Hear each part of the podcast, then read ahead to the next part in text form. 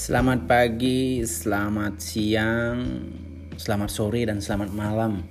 Ya, kami ucapkan kepada seluruh pemirsa podcast Desti Show ya.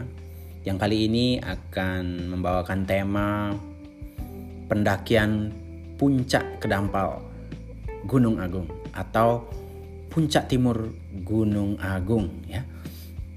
Nah, pendakian di puncak Gunung Agung di sebelah timur. Akhir-akhir ini menjadi sebuah trending topik di media sosial ya. Khususnya di media Facebook dan Instagram ya. Bagi rekan-rekan pencinta uh, hiking trek Gunung Agung ya. Uh, di sini uh, saya akan memberikan sharing pengalaman saya ya sebagai seorang guide lokal di uh, Gunung Agung ya khususnya pendakian puncak kedampal ya lewat monumen Tanah Aron ya. Nah, kemungkinan masih banyak monumen Tanah Aron itu di mana ya. Nah, kita tahu posisi Gunung Agung berada di timur Bali ya, di Kabupaten Karangasem. Nah, pendakian Gunung Agung ini terbagi menjadi uh, beberapa start point pendakian ya. Yang paling familiar dan yang paling terkenal gitu pendakian dari Pura Pengubengan Besakih ya. Itu menuju puncak summit ya puncak tertinggi Gunung Agung di 3142 mdpl ya. Kemudian yang kedua ada di start point pendakian di Pura Pasaragung Selat ya. Nah, ini rutenya adalah ke Puncak Kawah ya yang tingginya 2800 mdpl. Nah, namun dari puncak dari start point pendakian Pura Pasaragung ini bisa juga uh, kita mendaki ke arah puncak summit dari sini dikatakan oleh sebagian besar pendaki jalur melipir ya. Nah, jalur melipir ini sepanjang 1 km ya dari ketinggian 2000 200 lewat Pura Pasar Agung Selak. Nah, saya tidak akan banyak bahas di pendakian start point Pasar Agung dan pendakian dari Pura Besaki. Saya akan lebih banyak membahas sekarang sharingnya di Puncak Timur. Nah, di pendakian yang start pointnya dari monumen Tanah Aron ya monumen perjuangan I Gusti Ngurah Rai ya yang ada di Tanah Aron Desa Buanegiri Kecamatan Bebandem Kabupaten Karangasem. Nah Desa Buanegiri ini uh, letaknya kurang lebih sekitar uh, 15 km ya dari kota Amlapura. Ya kalau ditempuh dari Denpasar ke Karangasem memerlukan waktu kurang lebih sekitar 3 jam ya. Nah, kita dari Karangasem menuju ke Buanegiri. Dari dusun Buanegiri itu kurang lebih uh, ada 5 km ke uh, start point uh, monumen tanah Aron ya. Nah, saya akan jelaskan uh, di monumen tanah Aron ya. Di depan monumen tanah Aron itu ada uh, space tempat parkir sekitar kurang lebih bisa mencapai 25 unit mobil di sana ya. Tetapi kalau uh, teman rekan-rekan merupakan pendaki dengan menggunakan sepeda motor ke tempat start point bisa parkirnya di Embung Tanah Aron. Embung Tanah Aron ini uh, letaknya berdekatan dengan Monumen Tanah Aron, kurang lebih embung ini berada di utara Monumen Tanah Aron itu sekitar satu setengah kilometer ya dari Monumen Tanah Aron. Di Monumen Tanah Aron juga parkirnya lumayan ya, hanya cukup satu mobil dan kalau sepeda motor cukup sekitar 30-an lah. Nah, berkenan dengan itu uh, kepada pendaki yang akan mendaki dari jalur baru ini, kebetulan jalur pendakian di sini baru uh, kami buka bersama tim di sana sekitar satu bulan yang lalu, ya boleh tahu ini saya sampaikan uh, nomor WA ya. nomor kontak guide lokal dulu ya. Ada di 085 237 765 469. Nah, itu nomor guide lokal. Oke. Saya akan jelaskan uh, sedikit jarak ya jarak pendakian dari uh, monumen eh dari uh, start point Ambung Tanah Aron ya menuju puncak timur Gunung Agung itu kurang lebih 6 km ya. Kemudian balik dari puncak ke start point 6 km lagi ya. Saya akan uh, ceritakan mulai dari awal perjalanan agar teman-teman sedikit bisa ada bayangan uh, pendakian kali ini ya. Pendakian ini adalah pendakian yang berbeda dari jalur-jalur yang lain ya karena uh, pendakian dari uh, Taman Haron ini sebagian besar adalah hutan basah ya. Hutan hutan sampai di ketinggian 2800 itu uh, pendaki akan masih uh, menikmati suasana hutan ya. Karena tidak ada jalur yang lapang seperti jalur-jalur yang ada di uh, sisi lainnya ya. Nah di sini dari start pertama kita mulai dari uh, embung ya. Di embung kita berjalan menuju sisi timurnya embung persis di di sebelah pagar embung. Ya kita berjalan menuju ke arah utara. Di sana ada jalan setapak yang sudah uh, kami beri tanda. Kalaupun nanti teman-teman ada yang mau tanpa porter dan tanpa guide, bisa teman-teman uh, kontak uh, uh, guide untuk minta GP, GPX boleh ya. Nah tapi kali ini bapak saya jelaskan dulu ya. Maaf keseringan jadi guru sih bilang bapak. uh, naik sekitar uh, sat, berapa ya? Kurang lebih 1,8 km kita akan mencapai pos 2 ya. Itu di waktu santai ya jalannya itu sekitar kurang lebih uh, satu setengah jam kita akan nyampai di uh, kita akan sampai di pos 1 ya. Di pos 1 itu tingginya sekitar 1430 mdpl ya dengan jarak 1,8. Nah, di sini masih kita di dalam hutan ya suasananya uh, sangat fresh dan udaranya sangat segar sekali ya. Di mana hutan ini uh, baru kali ini kita buka dan sangat sangat uh, apa ya istilahnya baru untuk kita explore begitu ya. Nah, dari pos 1 kita menuju ke pos 2 itu jaraknya sekitar 3 km ya dari pos eh dari start point ya, jaraknya 3 km ya. Itu pos 2 ada di ketinggian 2050 mdpl. Nah, di pos 2 ini masih uh, uh, hutan ya, masih hutan namun sudah mulai sedikit terbuka. Di sini tempat uh, kami sediakan untuk camping ya. Bisa muat sampai sekitar kurang lebih 6 tenda ya. Karena kami buat uh, tempat campnya ini bertingkat.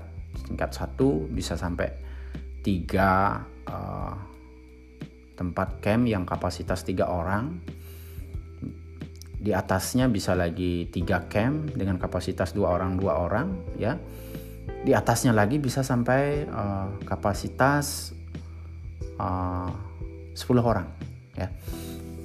Nah di sini minim uh, air ya teman-teman jika camp sebaiknya teman-teman uh, mencari porter atau menyewa porter di sini untuk membawakan air barang-barang kalian ya ke pos 2 ya.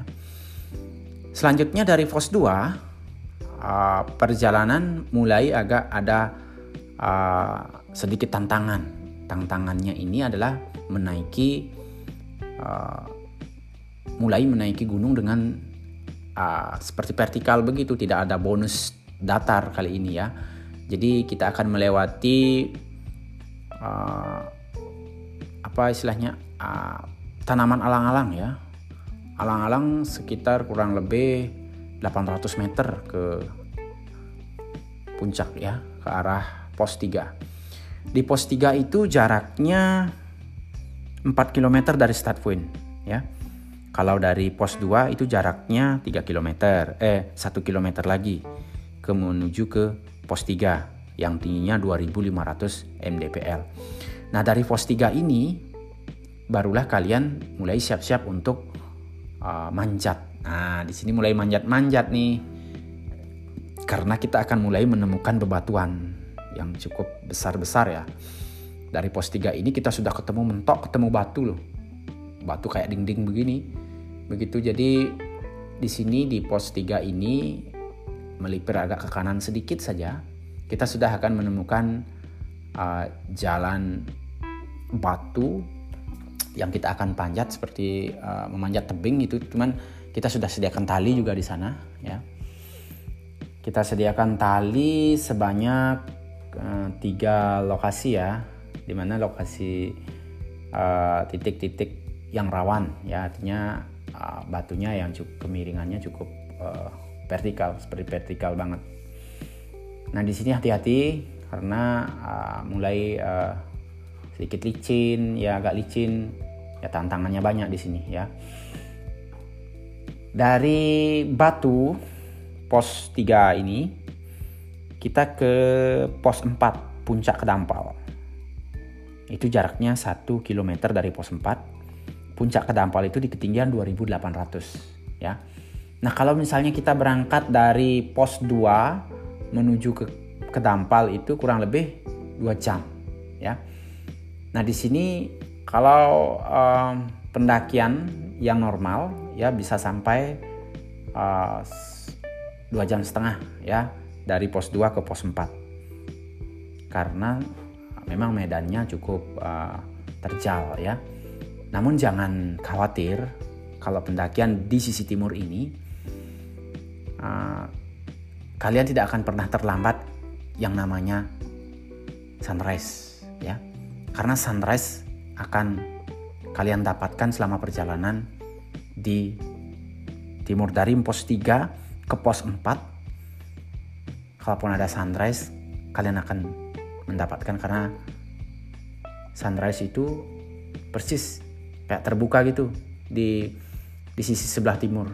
Ya jadi kita dalam perjalanan bisa melihat sunrise. Beda dengan dari puncak uh, Besaki atau puncak uh, Kawah kita memang harus ke puncak dulu. Sampai di puncak kita baru bisa menikmati sunrise ya. Tetapi kalau di sini di perjalanan di perjalanan kita bisa menikmati sunrise. Nah ketika kita tiba di pos 4 atau di puncak kedampal di sebelah timur ya kita akan melihat surganya pemandangan di sini ya karena kita bisa melihat secara langsung seperti layar lebar begitu kita melihat Gunung Rinjani ada di depan mata ya Gunung Rinjani jelas banget ya dengan uh, sinar matahari yang muncul dari bawah gunung. Wah, indahnya luar biasa ciptaan Tuhan. Ya. Karunia Tuhan yang luar biasa. Kita akan bersyukur di sana melihat matahari yang bisa kita lihat semegah itu dengan uh, apa pemandangan gunung Rinjani. Juga bisa kita melihat pantai di bawahnya ada selat Lombok ya, eh, selat Bali. Saya eh bukan selat Bali, selat Lombok ya. Kemudian bisa juga melihat pantai Ahmad, pantai Jemeluk ya. Nah, balik layar lagi, balik badan kita lihat di sebelah selatan, di sebelah barat ya, maaf sebelah barat kita akan lihat gugusan Gunung Agung atau badannya Gunung Agung yang sangat-sangat indah ya. Kita menunggu lagi sekian menitnya setelah matahari terbit. Lihatlah gunung itu dengan paparan cahaya sinar matahari yang kemerah-merahan. Wah, indahnya luar biasa. Kita lihat badan gunungnya. Dari puncak kedampal ini, ya, mulai dari sini kita sudah bisa membuat foto-foto ya yang sangat menarik ya.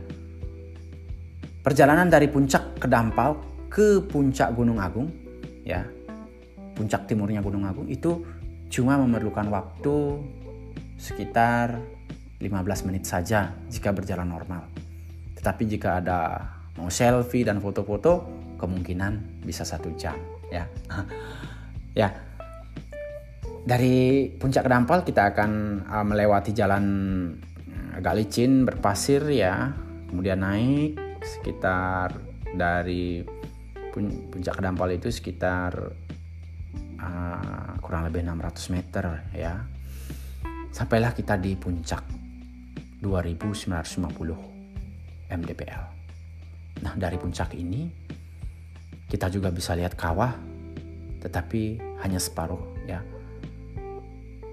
kita juga bisa lihat puncak Besaki, puncak kawah, dan yang paling uh, memberikan kesan bonus kita bisa juga lihat Gunung Batur dan Gunung Abang dari sini.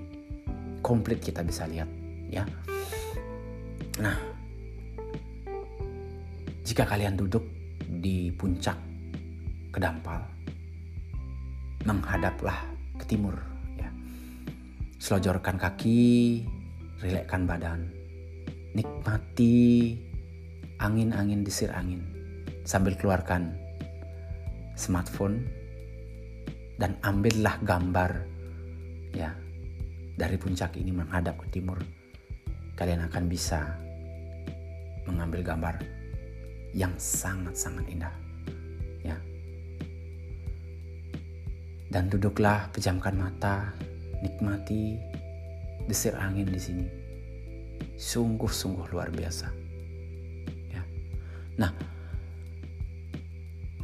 kemudian kita jangan berlama-lama di puncak ini karena perjalanan kita ya masih panjang untuk turun. Tetapi di perjalanan turun ini uh, kalian harus sedikit memiliki uh, keterampilan untuk uh, menahan rasa sakit. Sakitnya kaki menahan meng, kalau seperti motor itu kalian harus punya rem ya yang yang cukup. Nah dan kami sarankan kepada teman-teman pendaki yang akan mendaki di sini uh, harus melengkapi diri dengan uh, gaiter untuk sepatunya. Kemudian melengkapi diri dengan menggunakan trekking full ya. Karena trekking full di sini uh, sangat-sangat uh, membantu untuk mencapai puncak dan turunan ya. Di samping menghemat tenaga kita juga bisa uh, apa sedikit uh, lebih aman ya dengan menggunakan trekking pole ya nah uh, perjalanan turun uh, bisa jadi sama waktunya dengan perjalanan naik ya. Biasanya saya mengajak tamu ke puncak itu 6 naiknya lebih cepat, turunnya lambat, ya. Nah, turunan biasanya kadang ada yang lebih cepat, kadang ada juga yang lambat, ya tergantung pengalaman para pendaki, ya. Nah, sekedar informasi juga bahwa porter di sini uh, cukup ramah ya. Banyak porter yang kami sediakan, ada guide, ada beberapa porter, porternya juga baru-baru ya. Jadi di sini karena jalur baru, uh, kami ingin jalur ini menjadi jalur yang alternatif yang lain ya. Selain juga kami memberdayakan masyarakat di sini di uh, Tanah Haron ya agar bisa uh, berjalan ya roda ekonominya ya. Selain itu meningkatkan juga sumber daya manusianya di sana ya. Nah, kami harap teman-teman pendaki bisa mengunjungi puncak Kedampal ya karena puncak Kedampal sangat-sangat indah ya. Medan yang sangat berat, bukan sangat berat ya, berat lah begitu. Akan dihadiahi dengan pemandangan yang sangat luar biasa dan tak akan terlupakan. Ya.